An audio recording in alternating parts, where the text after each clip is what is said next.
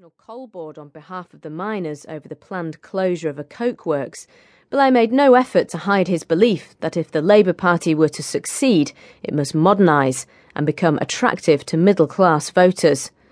This approach didn't appeal to everyone in the party, including the then Labour leader of the Greater London Council, Ken Livingstone. I thought he was obviously very right wing. he was trying to basically break the link between the Labour Party and the unions, and he never really met working class people. He went, he was son of a judge, private school, Oxford, then into the bar. He didn't really meet working class people or, or ethnic minorities until he, he'd left college and come down to work in London and he found himself immersed in Hackney politics. And when he went along to uh, his local Labour Party, they didn't think he was ready to even stand for the borough council. He was turned down. And, you know, two years later he was an MP.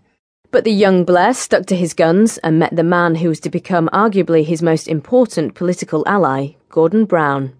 Blair was said to be initially slightly in awe of the young Scot, but together with Peter Mandelson, who was then senior aide to Neil Kinnock, the trio laid the foundations for what would become New Labour. They wanted to create a new image and a new agenda for the party, marrying free market economics with social justice. We also said we would go for much more stable economic growth with low inflation and uh, a boost to business enterprises and so on, which hadn't been heard of really in the Labour Party before, that we were going for that middle ground. Labour MP Tom Pendry. In 1994, the Labour leader John Smith died of a heart attack.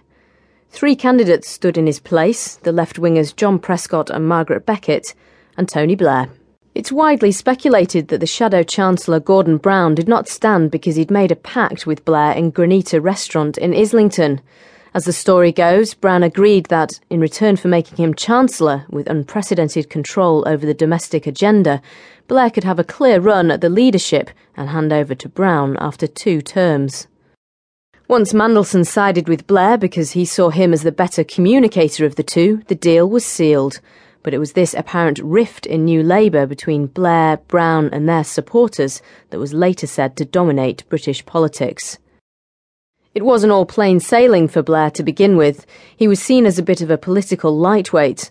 The press dubbed him Bambi, and cartoonists depicted him as a slick, permanently grinning public relations man. While he was leader of the opposition, I was just always struck by the fact that he seemed insubstantial and lacking in confidence and desperately eager to please.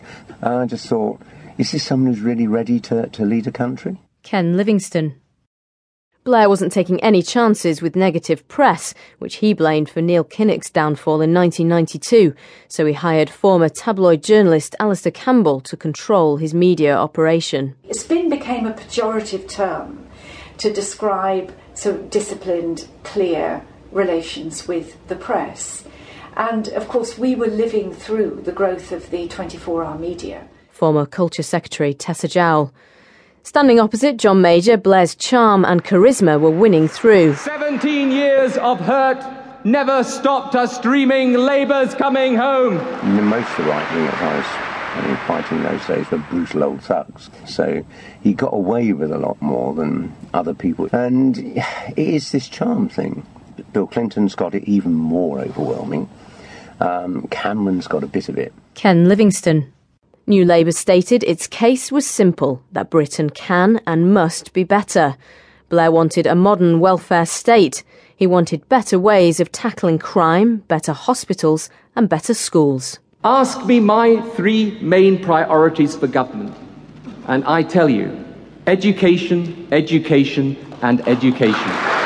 We have lower class sizes at infants, bringing in extra adults into the classroom linking that with targets for improvement at the age of 7, 11, 14, and 16, all of that really did put the foot on that accelerator and concentrate on standards. David Blunkett.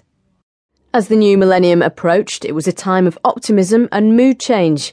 The Labour manifesto hit a chord, and on the 2nd of May 1997, Tony Blair swept to a landslide victory. A new dawn has broken, has it not? He was the youngest Prime Minister for almost 200 years, and this was his first and only job in government. I don't think uh, any of us